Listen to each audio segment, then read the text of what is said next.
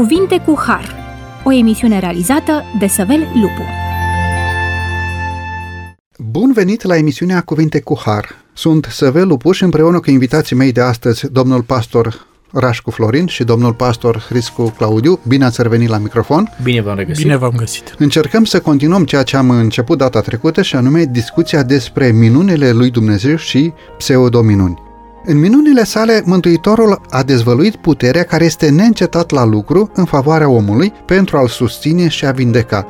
Prin mijloacele naturale, Dumnezeu lucrează zi de zi, oră de oră și clipă de clipă pentru a ne ține în viață, pentru a reface, pentru a zidi fericirea omului.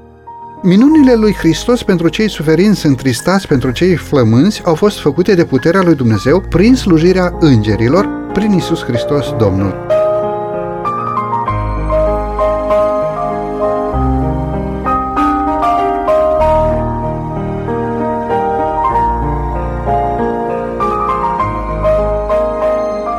Mântuitorul nu a făcut minuni decât atunci când a fost absolut necesar și de fiecare dată, fiecare minune avea însușirea de a-i conduce pe oameni înapoi la frunzele pomului vieții, ale cărui frunze sunt pentru vindecarea neamurilor. Așa vorbește Sfânta Scriptură. Minunile Mântuitorului, atunci când au fost săvârșite, aveau ca un scop bine definit fericirea celorlalți. Niciodată Domnul Hristos nu a săvârșit o minune pentru a se salva pe sine sau pentru a-și satisface o proprie nevoie. De fiecare dată vedem că Domnul Hristos lucra pentru binele celorlalți. Domnilor colegi, aș dori să pornim astăzi la drum cu ceea ce a îndeplinit Domnul Hristos atunci când a frânt pâinea ce a oferit-o ucenicilor. Hrana modestă, împărțită de mâinile ucenicilor, cuprindea o mare comoară de învățătură. Ceea ce se oferea era o hrană simplă, hrana zilnică a pescarilor din jurul Mării Galilei. Hristos ar fi putut să întindă înaintea oamenilor o masă foarte bogată, dar hrana nu era doar pentru mulțumirea poftei, ci și pentru învățătură spirituală, pentru binele lor. Astfel sunt minunile pe care Domnul Hristos le săvârșește spre vindecarea neamurilor, nu doar pentru satisfacerea unei nevoi fizice, ci și pentru a împlini o nevoie spirituală. Domnilor, care era nevoia spirituală ascunsă în spatele acestui miracol săvârșit de Domnul Hristos, și anume înmulțirea pâinilor? Care era nevoia spirituală pe care Domnul Hristos a dorit să o împlinească pentru cei care au beneficiat de această hrană? Vă rog. Sunt mai multe locuri în care găsim prezentă minunea aceasta, aș vrea să vă redau un text din Marcu 6 cu 37, unde înțelegem câteva elemente pe care Isus Hristos le urmărește în uh, minunea aceasta. Dați-le voi să mănânce, le-a răspuns Isus, dar ei i-au zis, oare să ne ducem să cumpărăm pâini de 200 de lei și să le dăm să mănânce?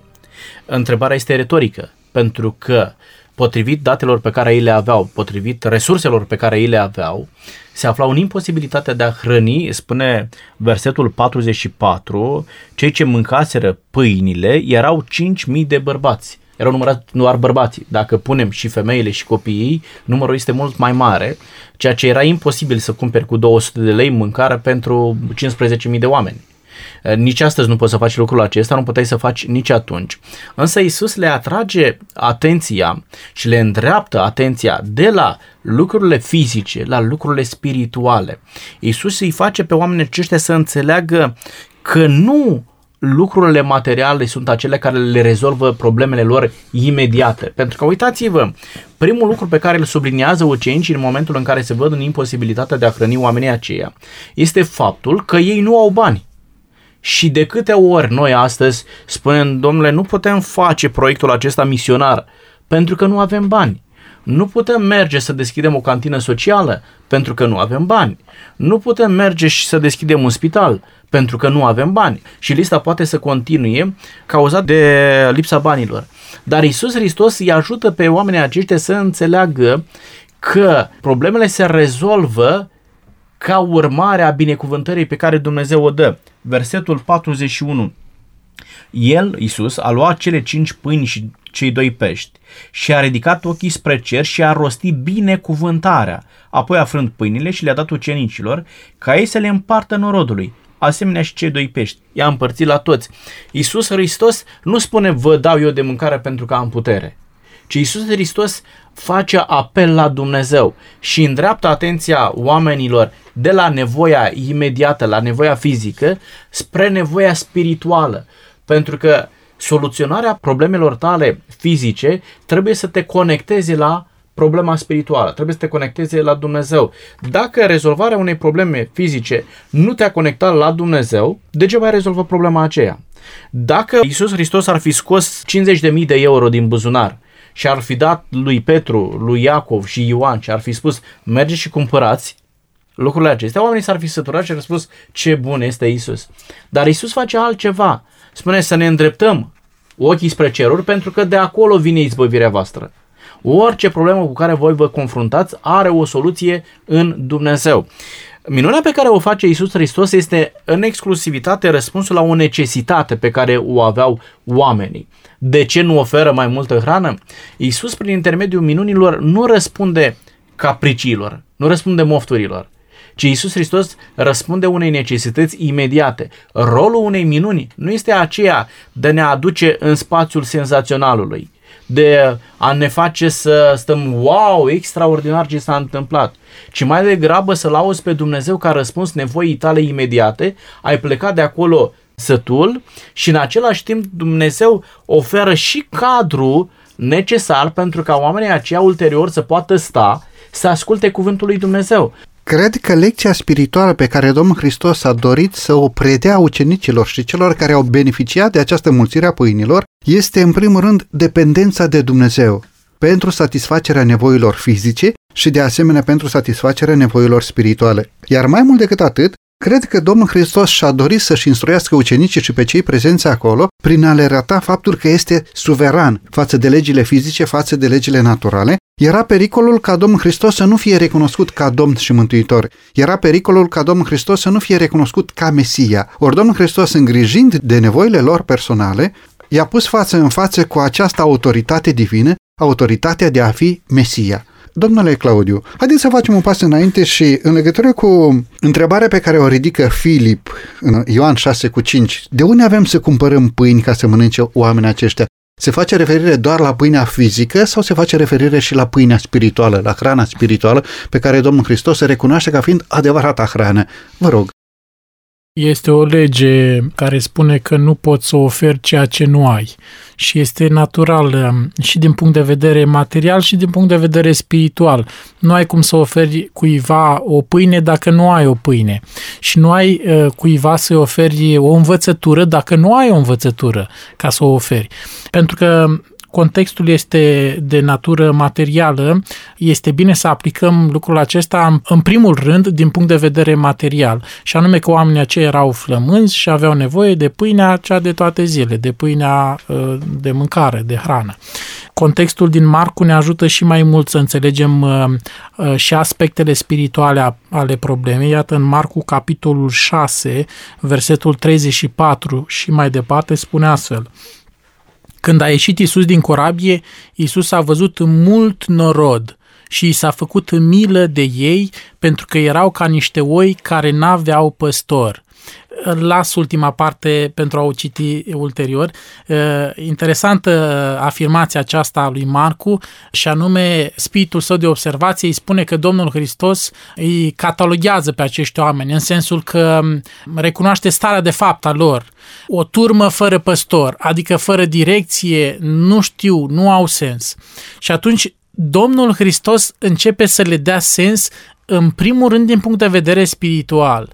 Uh, chiar dacă nevoia lor de bază și uh, știm foarte bine, sunt uh, nevoile de bază, nevoia de hrană, de îmbrăcăminte, era necesară pentru ei, considerăm că cel puțin pentru timpul imediat această nevoie era îndeplinită, pentru că oamenii n-au venit flămânzi de acasă, da? au venit pregătiți pentru întâlnirea aceea. Ultima parte a versetului 34 spune că a început să învețe multe lucruri. Deci erau ca niște oi fără păstor și Domnul Hristos a început să învețe multe lucruri. Deci Domnul Hristos s-a îngrijit de uh, hrana lor spirituală și după ce a învățat toată ziua din punct de vedere spiritual, învățătură sănătoasă, bineînțeles că oamenilor li s-a făcut foame și era necesar ca Domnul Hristos, ori dacă nu cineva, ei înșiși sau ucenicii, să se îngrijească de hrana lor fizică, de pâinea cea de toate zilele. Și atunci Domnul spune ucenicilor, dați-le voi să mănânce. Ei nu aveau decât 5 pâini și 2 pești. Iată se pune problema unde să ne ducem să cumpărăm. Nu avem doar 200 de lei, spune în altă evanghelie, sau um, de unde atâția bani ca să hrănim atâta lume, așa mult uh, norod. Minunea pe care o face Domnul Hristos este tocmai pentru că Mântuitorul iubește pe oameni și iubește necondiționat și nepărtinitor pe toți oamenii și se îngrijește din toate punctele de vedere, în toate domeniile de viață de oameni, atât material cât și fizic și spiritual.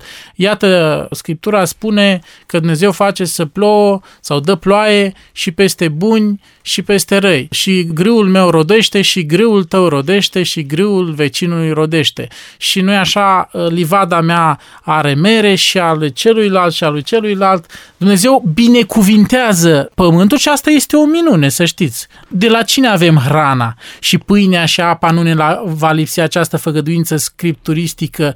De la cine vine și se va împlini prin puterea cui? Dumnezeu este cel care ne dă hrana cea de toate zile, cum spune și rugăciunea domnească. Pâinea noastră cea de toate zile dă-ne nouă în fiecare zi sau dă-ne nouă astăzi. Deci consider că Domnul Hristos face ceva ce a mai făcut și ieri și alaltă ieri și uh, astăzi și face în continuare. Ne dă pâinea cea de toate zile și a dat mulțimii respective hrană fizică să mănânce.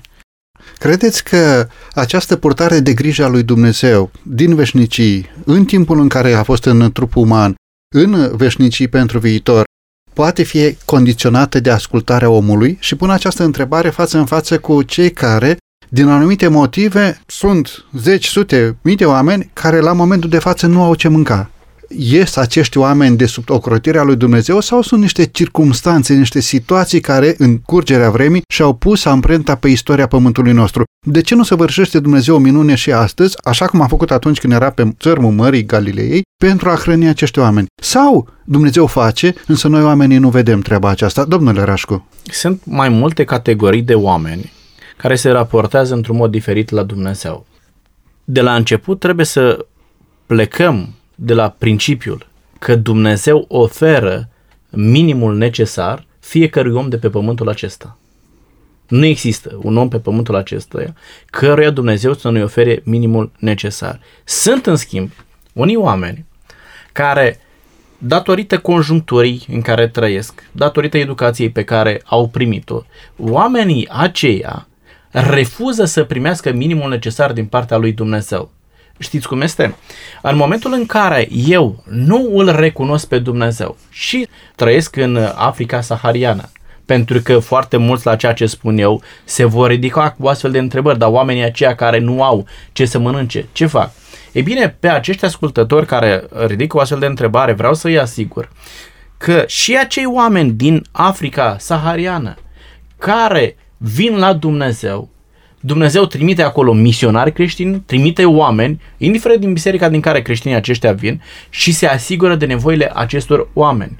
Discutăm astăzi despre minunile lui Dumnezeu și despre pseudominuni și am început cu această discuție legată de înmulțirea pâinilor în mâinile Domnului Hristos și apoi prin ucenici către oameni. Aș vrea să mai zăbovim câteva momente asupra acestui tablou și anume, există la momentul de față oameni pe pământ care nu au ce mânca. Acest lucru e posibil să fie datorită faptului că s-au născut și trăiesc într-un context social în care economia este atât de jos încât nu reușește să hrănească mii și mii de oameni, dar s-ar putea să fie datorită și faptului că acolo este și un context spiritual, religios, care nu permite binecuvântarea lui Dumnezeu sau ar putea să fie o societate care să se închine la spirite.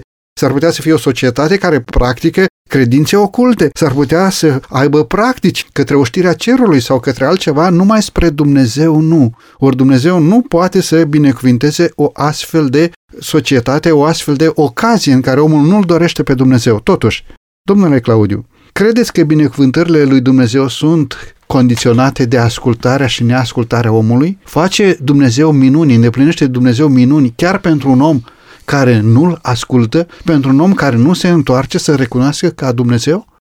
Scriptura spune în uh, Ioan capitolul 10 cu 10, eu am venit ca oile mele să aibă viață și să o aibă din belșug.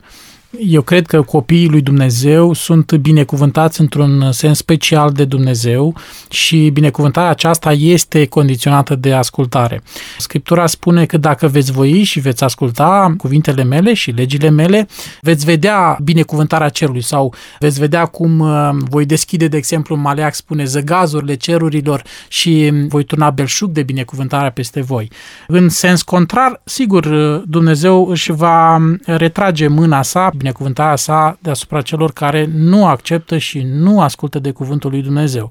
Ei eh, pot să viețuiască pe pământul acesta, pot să aibă ce mânca, pot să aibă cu ce se îmbrăca și așa mai departe, dar nu înseamnă că aceasta este neapărat binecuvântarea divină, ci că Dumnezeu le asigură subzistența în dorința ca să-i câștige pe viitor și să-i binecuvinteze mai mult prin puterea sa. Eu am din Scriptură un exemplu de om binecuvântat care trăia în timpul foametei. În timpul lui Ilie, la cuvântul său n-a plouat trei ani și jumătate și Domnul îi spune lui Ilie, du-te la părâul Cherit, vei avea acolo apă de băut și voi porunci corbilor să te hrănească. Și corbii l-au hrănit pe Ilie, aducându-i pâine și carne de mâncat.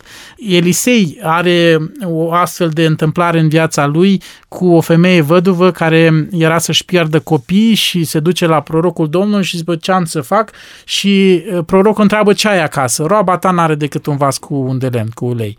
Bun, atunci du-te și strânge vase de peste tot și umple-le cu ulei face lucrul acesta și din puținul acela ulei toarnă ulei în toate vasele și uleiul nu se sfârșește până când toate vasele s-au umplut. Este o minune de la Dumnezeu. Și Dumnezeu dă de mâncare celor săraci. Ei trebuie să fie însă credincioși, să aibă speranță că făgăduințele lui Dumnezeu se vor împlini. Măreția lui Dumnezeu este superioară încât s-a manifestat și n-a ocroti și a vindeca chiar pe cei care nu s-au întors la el să-i mulțumească. Mă gândesc la momentul în care Domnul Hristos vindecă zece leproși și doar unul se întoarce să-i mulțumească, iar Hristos întreabă ceilalți nouă unde sunt. Și Dumnezeu nu-și retrage binecuvântarea sau vindecarea I-a vindecat pe toți zece. Acesta este Dumnezeul nostru. Mulțumim pentru această măreție care vine în favoarea omului. Haideți să luăm aici o scurtă pauză muzicală, după care ne vom întoarce la microfoanele emisiunii Cuvinte cu Har.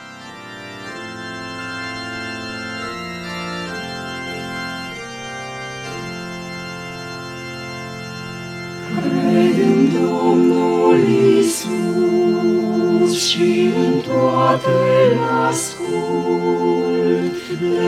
lumină e plin drumul meu. Am o cruce de dus prin al vieții tumult, dar nimic nu-i prea scump, nici prea greu.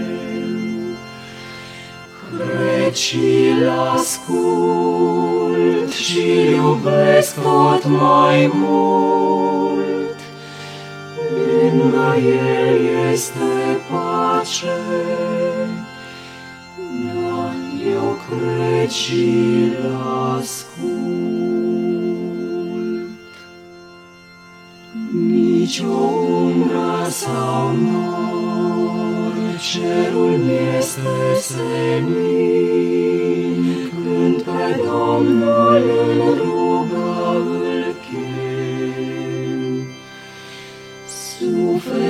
Suferinți nu mă dor, nici măcar nu suspin, când ascult n-am de ce să mă tem. Cred și-l ascult și iubesc tot mai mult. Lângă el este pace, da, eu cred și-l ascult.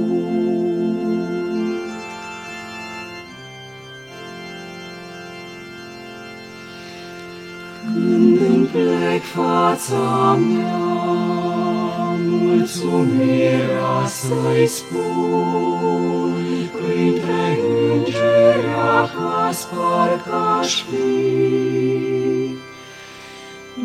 Mântuirea să-mi dea, fără margini de bun, El va fi Domnul meu și în vecii. Cred și-l ascult și iubesc tot mai mult, Lângă El este pace, da, eu cred și-l ascult. După această frumoasă pauză muzicală ne-am întors la microfoanele emisiunii Cuvinte cu Har. Discutăm astăzi împreună cu domnul pastor Hriscu Claudiu și cu domnul pastor Rașcu Florin subiectul Minunile lui Dumnezeu și pseudominunile. În prima parte a emisiunii de astăzi am încercat să subliniem faptul că măreția lui Dumnezeu operează chiar atunci când oamenii nu se întorc spre El cu mulțumire. Am încercat să dezbatem faptul că Dumnezeu este atât de superior încât poartă de grijă fiecăruia. Haideți să facem un pas înainte și să subliniem, să dezbatem, să punem în fața ascultătorilor noștri dacă Dumnezeu lucrează minuni în ciuda faptului că oamenii nu-l ascultă. De asemenea, vreau să vă întreb și să aducem în discuție faptul că există o diferență, o deosebire între minunile lui Dumnezeu și pseudominuni. Domnilor colegi, care este această diferență și cum putem cunoaște că o minune este din partea lui Dumnezeu sau că o minune vine din partea diavolului? Există o deosebire între minuni? Care este această deosebire? Domnule Rașcu, vă rog. Deosebirea o găsim în avertizarea pe care Dumnezeu ne-o dă și Dumnezeu este acela care ne conștientizează de faptul că există minuni și există contrafaceri. Vreau să vă redau un text din Matei capitolul 7, începând de la versetul 21 mai departe. Nu oricine îmi zice, Doamne, Doamne, va intra în împărăția cerurilor, ci cel ce face voia Tatălui meu care este în ceruri. Mulți îmi vor zice în ziua aceea, Doamne, Doamne, n-am prorocit noi numele Tău, n-am scos noi draci în numele Tău și n-am făcut noi multe minuni în numele Tău. Atunci le voi spune curat, niciodată nu v-am cunoscut. Depărtați-vă de la mine, voi toți care lucrați fără de lege. Există minuni. Care este sursa minunii? Trebuie să o identificăm. Cei care ne interesează să nu ne atașăm de o sursă care nu face bine vieții noastre spirituale și care împiedică traseul nostru spre împărăția lui Dumnezeu. Dacă suntem oameni care ne interesează lucrurile spirituale și ajungem în împărăția lui Dumnezeu. Isus Hristos este acela care prevede ceea ce urmează să se întâmple, pentru care are capacitatea să facă lucrul acesta. Isus Hristos este acela care știe în detaliu ce se va întâmpla și este acela care ne avertizează să nu cădem în capcana aceasta a contrafacerii minunilor. Iisus Hristos este acela care ne conștientizează că satana este prezent și lucrează cu o putere inimaginabilă asupra vieților oamenilor, reușește să-i manipuleze, să-i mintă, să-i ducă într-o direcție greșită, încât noi trebuie să ne trezim și când se întâmplă lucrurile acestea să știm ce ne avertizează Iisus Hristos. Cum reușesc să fac diferența? Mă uit la cel care face minunea. De unde vine minunea? Este un om care pune mâna asupra piciorului meu care mă durea și acum după ce mi-a atins piciorul nu mă mai doare. Și încerc să-mi dau seama cine este omul acela. Pun întrebări. Vreau să cunosc pe omul acela. Omul acela este un copil al lui Dumnezeu sau nu este? Omul acela face voia lui Dumnezeu sau nu face? Omul acela îl recunoaște pe Dumnezeu sau nu îl recunoaște? Dacă omul acela nu îl recunoaște pe Dumnezeu, nu pot să iau minunea aceea ca venind din partea lui Dumnezeu. Aș vrea să continuăm un pic discuția aceasta și dintr-un alt punct de vedere. Are putere diavolul să facă minuni autentice? Poate diavolul să intervină într-o vindecare? I s-a dat putere? Primește diavolul această putere? I s-a îngăduit să aibă această putere pentru a vindeca în mod autentic?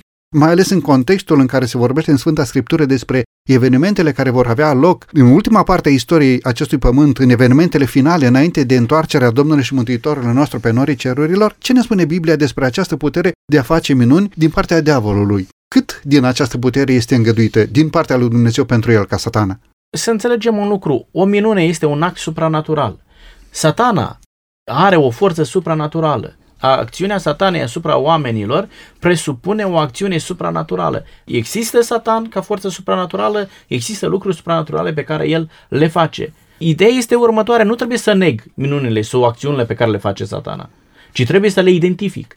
Trebuie să înțeleg că nu vin de la Dumnezeu, să le dau la o parte, să îmi creez un, un sistem imunitar, dacă pot spune așa din punct de vedere spiritual, dar da la o parte minunile acelea și să înțeleg minunea care vine din partea lui Dumnezeu. Dar a nega pe Satan și puterea și lucrările lui mă pune pe mine în pericolul de a nu le identifica și a nu le da la o parte. Cum pot să fac lucrul acesta? Doar prinzându-mă puternic de minunile pe care le face Dumnezeu și de adevărul lui Dumnezeu. Și în felul acesta nu voi avea nici timpul și nici disponibilitatea de a-mi folosi viața, capacitățile, caracterul meu în uh, a primi minunile pe care satana le face. Mulțumesc tare mult. Domnule Claudiu, limitează Dumnezeu această putere a lui satana de a face minuni sau satana are toată puterea în a opera minuni? Care este limita pe care Dumnezeu o impune satanei pentru a nu depăși un anumit prag în a opera aceste minuni? Dumnezeu îngăduie pentru a fi pusă credința la încercarea celor credincioși, dar în același timp pune o limită față de aceste minuni pe care satana le operează în relație în legătură cu noi oamenii. Vă rog. Minunile dovedesc un singur lucru și anume că sunt făcute cu putere supranaturală sau subliniază puterea supranaturală din spatele lor. Dacă această putere supranaturală aparține binelui sau răului, este un alt aspect.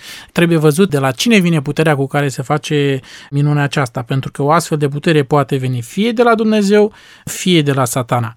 Dacă e să stabilim raportul de forțe, sigur că este corect să spunem că Dumnezeu este atotputernic și Dumnezeu poate totul și Dumnezeu are în control lucrurile și satana este doar o ființă creată și are puteri limitate. Este corect să spunem lucrul acesta chiar dacă are puteri supranaturale și Dumnezeu îl limitează în sfera sa de acțiune și în, în potența sa, în puterea de a face anumite lucruri. Nu-i dă voie să facă anumite lucruri. De exemplu, satana nu poate să creeze viață sau să dea viață sau să învieze morți. Deci el nu are această putere. Dumnezeu nu i-a dat această putere și că i-a limitat sfera de acțiune, pentru că Dumnezeu nu-i dă putere ca să facă răul, dar îi limitează puterea pe care o are. El din totdeauna și când a fost ființă necăzută în păcat, pentru că satana este un înger de lumină care a căzut din cer, da? adică care a fost aruncat din cer, care a renunțat la bine în favoarea răului, care a făcut o alegere greșită și s-a situat pe poziția poziția aceasta. Și nici la început, ca ființă slujitoare a lui Dumnezeu, nu era tot puternic, era tot o ființă creată. Deci satana este o creatură și nu este un creator. De aceea este corect să spunem că este limitat. Dar el poate acolo unde este limitat să contrafacă. Asta este marele lui și retlic. Dacă nu poate să învieze morți, el face să apară morții sau să, să ia înfățișarea acelor morți, ă, ca și cum ei ar fi în realitate, dar nu sunt. Asta este contraface sau acestea sunt pseudo-minunile pe care el le face, care în realitate nu sunt ă, minuni. În Isaia capitolul 8 cu versetul 19 spune dacă vi se va zice însă, întrebați pe cei ce cheamă morții și pe cei ce spun viitorul, care șoptesc și bolborosesc, răspundeți, nu va întreba oare un popor pe Dumnezeul său? Va întreba el pe cei ce cheamă morți pentru cei, uh, pe cei morți pentru cei vii. Există limitări ale lui de care trebuie să ținem cont și conform Scripturii vom învăța și vom ști unde el nu are acces. Ați adus în discuție un subiect destul de sensibil și anume faptul că îngerii întunericului iau forma câteodată a prietenilor morți și comunică cu cei vii ca și îngeri de lumină. Cei iubiți ai lor care au trăit odată pe pământ apar în înveșminte de lumină și comunică și aduc anumite îndrumări în legătură cu viitorul. Care este și retlicul, spuneați dumneavoastră, care se ascunde în spatele acestor mistificări din partea diavolului? Cred că foarte mulți vor fi înșelați prin aceste minuni ale puterii întunericului. Unde este siguranța poporului lui Dumnezeu? Care este factorul care îi va apăra pe copiii lui Dumnezeu de aceste mistificări înșelătoare? Domnule Florin, vă rog. Este un punct extrem de sensibil. Pentru că sunt oameni care spun, domnule, eu am văzut-o pe mama, am stat de vorbă cu ea. Poți să-i spui tu acelui om că nu a văzut-o, că nu a stat de vorbă cu ea? Spune, mama mi s-a arătat în pragul casei și mi-a povestit cum eram eu în copilărie. Am întrebat un lucru și mi-a răspuns. Iar lucrurile acestea se întâmplă cu subiect și predicat. Nu poți să negi realitatea aceasta. Ce se întâmplă de fapt? Oamenii trebuie să înțeleagă un lucru. În uh, lupta de pe pământul acesta, în preajma noastră există îngerii lui Dumnezeu și există îngerii satanei. Atât îngerii lui Dumnezeu cât și îngerii satanei cunosc foarte bine, în detaliu, viața noastră, ceea ce am făcut în fiecare zi. Acei îngeri ai satanei care au urmărit viața noastră, care cunosc, ei sunt foarte inteligenți. Ei reușesc să memoreze în detaliu viața noastră și să o redea peste sute de ani. Ei, în momentul în care eu am murit și îngerul acela al satanei care a stat în preajma mea se poate preface și să își ia înfățișarea mea, să poate duce la copilul meu și să spună eu sunt tatăl tău și să povestească copilului meu lucruri în detaliu din viața mea. El să mă întrebe și să îi răspundă lucruri care le știe din viața mea. Singura protecție împotriva acestei contrafaceri nu este a o nega, pentru că nu poți. Te afli în imposibilitate, te captează atât de puternic încât în, înaintea unei astfel de înfățișări stai țintuit, nu poți să miști, nu poți să spui nimic, ci doar să îl asculți. Singura securitate o oferă cuvântul lui Dumnezeu. Neîncrederea în fața unor astfel de lucruri, să înțelegi că este o contrafacere și chiar o prezență a satanei și în momentul acela să ceri, Doamne, ajută-mă. Dacă oamenii s-ar întoarce spre cuvântul lui Dumnezeu, atunci ar fi păziți de puterea lui Dumnezeu. De aceea, unica siguranță pentru poporul lui Dumnezeu este de a cunoaște foarte bine Biblia și de a cunoaște învățăturile concrete ale Scripturii despre starea omului în moarte. În textul din a doua Corinteni, capitolul 11, versetul 15, ni se spune despre puterea de înșelătorie a diavolului că nu este de mirare că chiar satana se preface într-un înger de lumină și slujitorii lui se prefac în slujitori ai neprihănirii. Însă avem și o mică concluzie. Sfârșitul lor va fi după faptele lor. Mulțumim Bunului Dumnezeu pentru lumina pe care o avem de pe paginile Bibliei. Haideți să luăm din nou aici o scurtă pauză muzicală, după care ne vom întoarce la microfoanele emisiunii Cuvinte cu Har. Lume scump și dulce, Iisuse, leagă de veac, luceafăr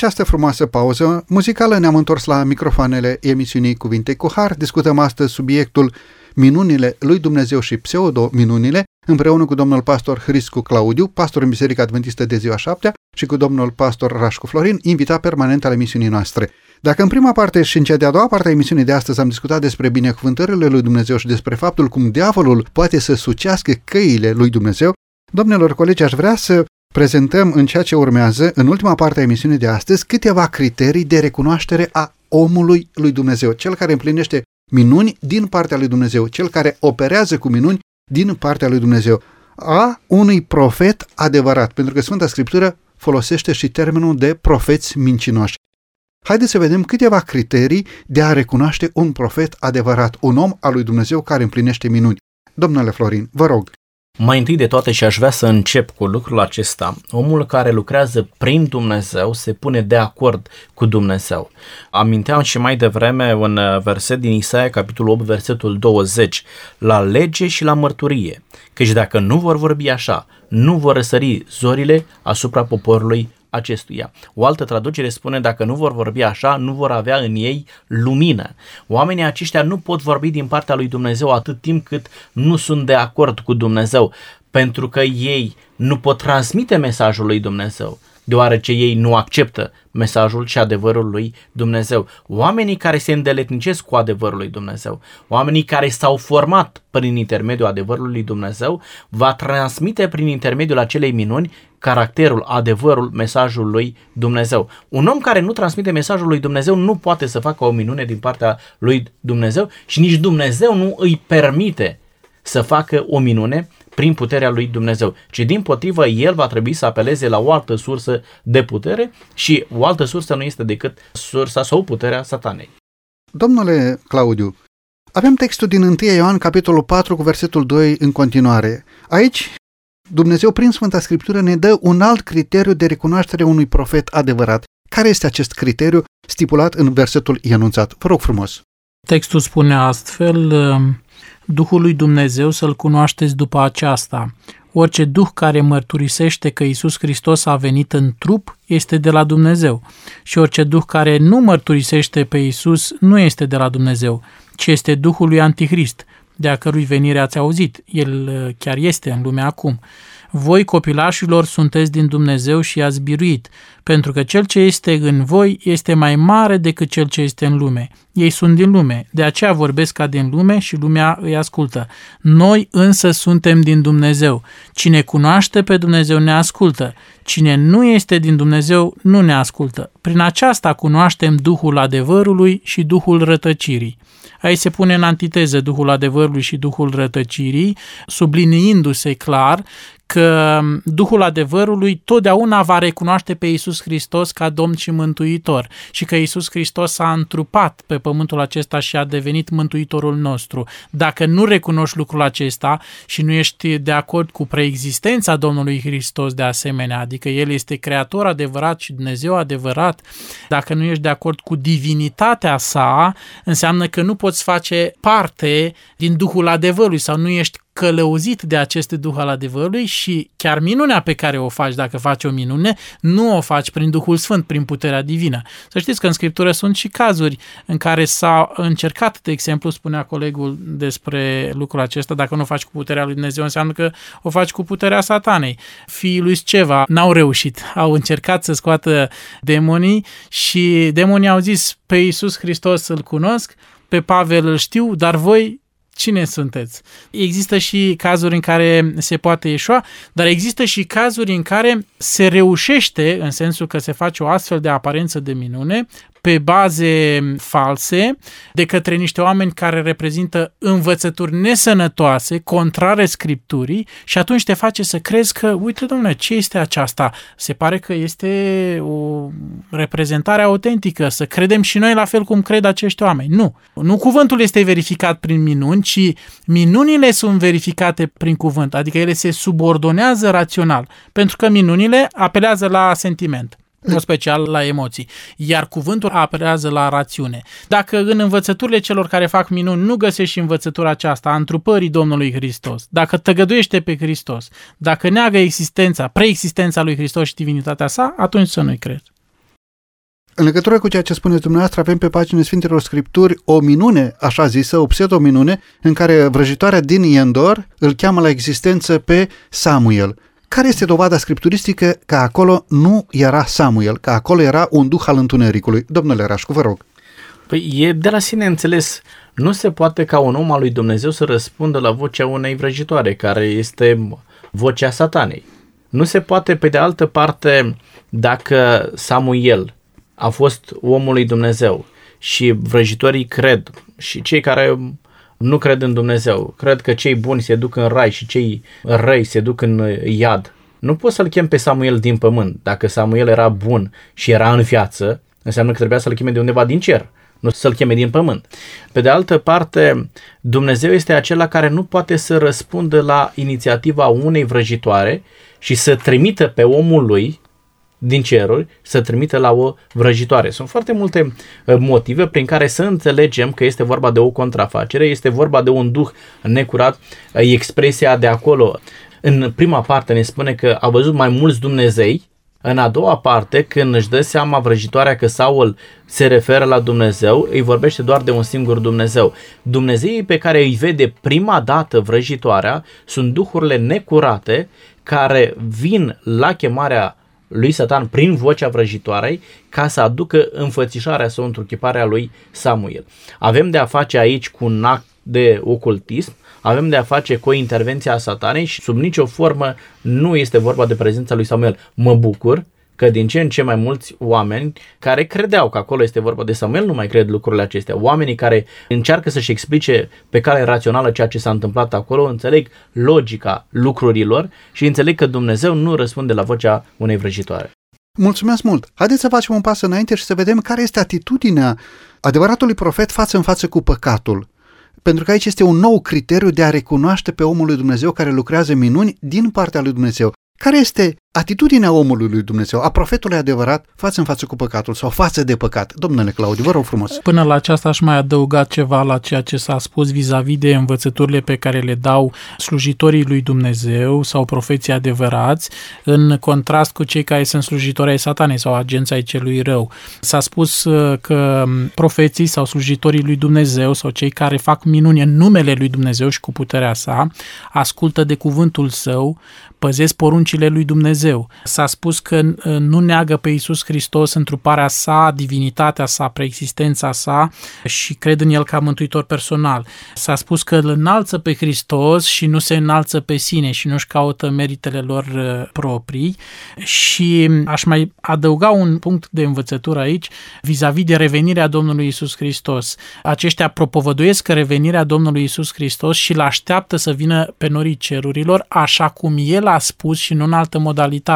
De exemplu, în Matei capitolul 24, versetul 26, spune, deci dacă vă vor zice, iată-l în pustie, cu privire la Domnul Hristos, să nu vă duceți acolo, iată-l în odăițe ascunse, să nu credeți. Sunt creștini care spun că Isus Hristos deja a venit ori lucrul acesta este neadevărat și în contrast, în totală diferențiere față de Scriptură. Căci venirea Fiului omului, spune versetul 7, va fi cum iese fulgerul de la răsărit și se vede până la apus. Așa va fi și venirea Fiului Omului, universală, vizibilă, auzibilă, cum spune întreaga Scriptură. Orice ochi îl va vedea, spune Apocalips 1 cu uh, versetul 7. Satana și nici agenții lui nu pot contraface această minune, cea mai mai mare minune dintre toate minunile, revenirea Domnului Hristos și apoi restaurarea binelui pentru eternitate. Ei nu pot să contrafacă lucrul acesta. Ori dacă auzi pe cineva că mărturisește că deja a venit, sau uite că este acolo sau dincolo, sau că urmează să vină, dar așa, pe ascuns, să nu credeți, pentru că nu este de la Dumnezeu. Vis-a-vis de ceea ce spuneați dumneavoastră cu privire la păcat, un om al lui Dumnezeu, care reprezintă pe Dumnezeu și lucrează cu puterea Duhului Sfânt, va spune păcatului pe nume. Dacă cineva a păcătuit, îl va ajuta să-și recunoască păcatul, să mărturisească, îl va ajuta ca să se pocăiască în adevăr, să lepe de păcatul. În Ieremia, capitolul 23, versetul 16 și 17 spune Așa vorbește Domnul oștirilor. N-ascultați cuvintele prorocilor care vă prorocesc ei vă leagănă în închipuiri zadarnice, spun vedenii ieșite din inima lor, nu ce vine din gura Domnului. Ei spun celor ce mă nesocotesc, Domnul a zis, veți avea pace și zic tuturor celor ce trăiesc după aplecările inimii lor, nu vi se va întâmpla niciun rău. De astfel de proroci să nu ascultați, spune Scriptura, care vă măgulesc, care vă leagă în păcatele voastre. Mai degrabă acceptați mustrarea și observația unui om al lui Dumnezeu și luați-o ca atare, îndreptați-vă și bucurați-vă că ați fost în atenția divină. Un om al lui Dumnezeu întotdeauna va mustra păcatul în mod direct după cuvântul lui Dumnezeu, după legea lui Dumnezeu, dar o va face cu milă, cu dragoste, cu iubire frățească pentru ca omul să fie recuperat. Mulțumesc! Deci iată un semn de recunoaștere a unui adevărat profet, a unui om al lui Dumnezeu. Nu înalță păcatul, nu măgulește, ci mustră concret păcatul. Domnule Florin, haideți să facem un pas înainte și să vedem câte ceva în legătură cu practica, cu viața acestui om. Ce va mărturisi viața omului respectiv? Iisus Hristos este acela care pune un alt indicator în de a deosebi pe profeții lui Dumnezeu de profeții satanei sau oamenii lui Dumnezeu de oamenii satanei. Și ne vorbește în Matei capitolul 7, versetul 15 mai departe, este o avertizare pe care Iisus Hristos o face asupra ascultătorilor și implicit până la noi astăzi. Spune așa, păziți-vă de proroci mincinoși. Ei vin la voi îmbrăcați în haine de oi, dar pe dinăuntru sunt niște lupi răpitori. Îi veți cunoaște după roadele lor. Pentru că nu se poate ca un om al lui Dumnezeu să facă lucruri rele, dar în același timp să mărturisească lucruri bune. Nu se poate ca un om al lui Dumnezeu să facă minuni, dar să nu fie de acord cu Dumnezeul minunilor. Nu se poate ca un om care îl cunoaște pe Dumnezeu să se îndeletnicească cu păcatul. Vreau să fac o subliniere. Faptul că unii oameni predică cuvântul lui Dumnezeu nu sunt oameni perfecți. Nu înseamnă că și oamenii care propovădiți cuvântul lui Dumnezeu nu au păcate. Dar oamenii aceia nu au un stil de viață păcătos. Oamenii aceia fac păcate accidentale. Oamenii aceia nu sunt de acord cu păcatul.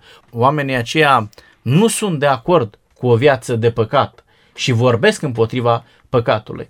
Când viața lor arată dragoste față de semeni, când viața lor arată interes față de mântuire, când viața lor arată interes față de lucrurile veșnice de împărăția lui Dumnezeu, aceia sunt oamenii lui Dumnezeu, iar minunile făcute prin intermediul acelor oameni sunt minuni legitimate de către Dumnezeu. Oamenii care trăiesc o viață într-o discordanță totală, vizibilă față de adevărul lui Dumnezeu, nu pot fi oamenii lui Dumnezeu. De aceea Hristos spune, după roadele lor îi veți cunoaște și îi veți identifica. Spune Abacu, capitolul 1, versetul 13, ochii tăi sunt atât de curați încât nu pot să privească răul. Dacă Dumnezeu nu poate să privească răul, nici oamenii lui Dumnezeu nu pot privi răul. Dacă Dumnezeu nu ispitește, nici oamenii lui Dumnezeu nu ispitesc. Da? Spune Iacov, când cineva ispitește, să nu spună sunt ispitit de Dumnezeu, pentru că Dumnezeu nu ispitește și el însuși nu se lasă ispitit. Ei bine, oamenii lui Dumnezeu fac în tocmai cum face Dumnezeu. Nu ispitește, nu se lasă ispitiți, promovează binele ca stil de viață, promovează adevărul ca stil de viață. În felul acesta îi vom identifica dacă ei vorbesc din partea lui Dumnezeu sau vin din partea satanei. Textul pe care dumneavoastră l-ați enunțat, adică din Matei, capitolul 7, de la versetul 17 în continuare, sublinează foarte frumos aceste câteva cuvinte. Culeg oamenii struguri din spini sau o smochine din mărăcini? Tot așa, orice pom bun face roade bune, dar pomul rău face roade rele. Pomul bun nu face roade rele, nici pomul rău nu poate face roade bune. Orice pom care nu face roade bune este tăiat și aruncat în foc, așa că, după roadele lor, îi veți cunoaște. Degeaba face el minuni dacă vorbește împotriva lui Dumnezeu, dacă vorbește împotriva legii lui Dumnezeu, dacă nu recunoaște pe Hristos ca Domn și Mântuitor și nu recunoaște întruparea sa, dacă se înalțe pe sine, dacă nu recunoaște revenirea Domnului Hristos în chip vizibil, auzibil pe norii cerurilor. Domnule Claudiu, haideți să mai construim în această listă acelor aspecte care demonstrează faptul că un om este chemat de Dumnezeu pentru a fi profet, pentru a îndeplini minunile lui Dumnezeu. Vă rog frumos! Sunt de acord și chiar încurajez pe toți oamenii care vor să cunoască adevărul și fac eforturi pentru lucrul acesta. Scriptura spune în Faptele Apostolilor 17 cu versetul 11 Iudeii aceștia aveau o inimă mai aleasă decât cei din Tesalonic, au primit cuvântul cu toată râvna și cercetau scripturile în fiecare zi ca să vadă dacă ce li se spunea este așa. Adică primim ideea, învățătura, cercetăm să vedem dacă este autentic pe baza scripturii. Acum vedem omul, personajul din fața noastră și pe el și caracterul lui îl cercetăm și îl punem de asemenea în lumina scripturii să vedem dacă el este autentic de asemenea. Căci dacă spune cuvinte adevărate, dar el este lipsit de autenticitate în sensul că este un personaj fals, în sensul că are un caracter hain și așa mai departe, după roadele lor îi veți cunoaște, nu poți să fii de acord cu el sau nu poți să intri în legătură cu el. De asemenea, un uh, criteriu care vine cumva mai la sfârșit în uh, cursivitatea discuției noastre și chiar practic vorbind, pentru că este ca un efect, este dacă ceea ce spune el se și împlinește. Prezicerea, să spunem, pe care o anunță, devine realitate. În uh, Deuteronomul citim uh, ideea aceasta și aș vrea să citim împreună din uh, Deuteronomul capitolul 18, versetul 21 și 22. Scriptura spune când ceea ce se va spune sau când ceea ce va spune prorocul acela în numele Domnului nu va avea loc și nu se va întâmpla, va fi un cuvânt pe care nu l-a spus Domnul. Înseamnă că el l-a spus de la sine, cu proprie putere sau cu propria autoritate și nu trebuie să-l crezi. Spune versetul, prorocul acela l-a spus din îndrăzneală. Din îndrăzneală. Să n-ai teamă de el. Este foarte elocvent acest ultim argument care demonstrează faptul că un proroc este adevărat chemat de Dumnezeu sau un om și-a luat din încumetare, din îndrăzneală această calitate și vorbește sub o altă putere, sub alte auspicii din partea altcuiva. Domnilor, mulțumesc tare mult. Pentru ultimele minute din emisiunea de astăzi avem o ultimă întrebare ce se întâmplă unei persoane care este instabilă, care nu este puternic ancorată în cuvântul lui Dumnezeu. Domnule Florin, avem textul din Efeseni 4 cu 14. Ce spune acest verset în legătură cu acea persoană care nu este ancorată în cuvântul lui Dumnezeu? Ce se întâmplă cu un astfel de om? Se întâmplă ceea ce spunea la un moment dat Pascal despre ceea ce este omul, și anume o trestie cugetătoare, iar caracterul unei trestii este acela de a pendula într-o parte și în alta. Din nefericire, un astfel de om nu este decât omul acela care nu ascultă de cuvântul lui Dumnezeu, despre care Pavel vorbește în Efeseni 4 cu 14 și ne spune să nu mai fim copii plutind încoace și încolo purtați de orice vânt de învățătură, prin viclenia oamenilor și prin șiretenia lor în mijloace de amăgire, ci credincioși adevărului, în dragoste, să creștem în toate privințele, ca să ajungem la Cel ce este capul, Isus Hristos.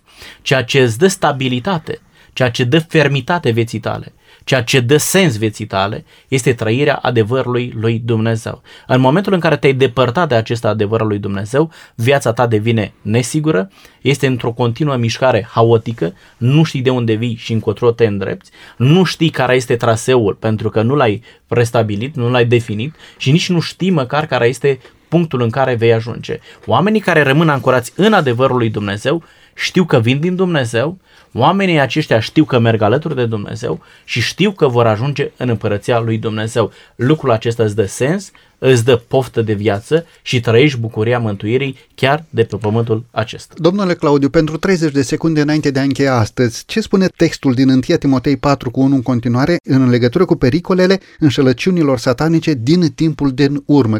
Care este acest avertisment? Vă rog frumos. Satana se folosește de toată puterea pe care o are, pentru că știi că mai are puțină vreme, așa cum ați spus, este timpul din urmă, cum scrie și în 1 Petru capitolul 5, dar aici citim în 1 Timotei 4 cu 1 și 2. Dar Duhul spune lămurit că în vremurile din urmă unii se vor lepăda de credință ca să se alipească de duhuri înșelătoare și de învățăturile dracilor, abătuți de fățărnicia unor oameni care vorbesc minciuni, însemnați cu fierul roșu în însuși cugetul lor.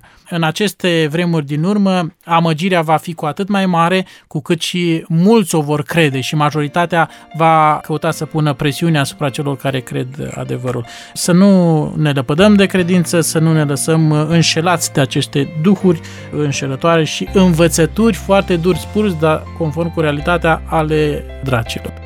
Domnilor colegi pastori, mulțumesc tare mult pentru faptul că astăzi am putut să dezbatem împreună acest subiect deosebit de important pentru faptul că am fost împreună la microfoanele emisiunii Cuvinte cu Har. Mulțumim tare mult de invitație și mulțumim pentru o temă extrem de importantă. Mulțumesc și eu de asemenea. Stimați ascultători, vă mulțumim din toată inima pentru faptul că timp de 50 de minute ne-ați primit în casele dumneavoastră și ați participat la dezbaterea noastră de aici din platou. Unica noastră siguranță este să cercetăm după adevărul care este descoperit în Cuvântul lui Dumnezeu ca după o comoară ascunsă. Subiectele cu privire la natura omului, cu privire la mărturia lui Iisus Hristos Domnul nostru, cu privire la minunile din partea lui Dumnezeu sunt cele mai importante adevăruri care trebuie înțelese, care trebuie studiate cu multă rugăciune acestea se vor dovedi ca o comoară, ca o ancoră a sufletului care va susține poporul lui Dumnezeu în timpurile primejdioase din vremea sfârșitului. Bunul Dumnezeu să ne ajute să fim credincioși până la capăt.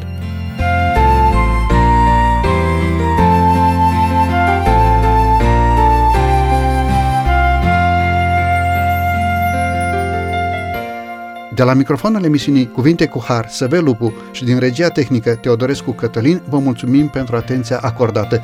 Bunul Dumnezeu să fie cu noi cu toți. Până data viitoare, numai bine tuturor. La revedere!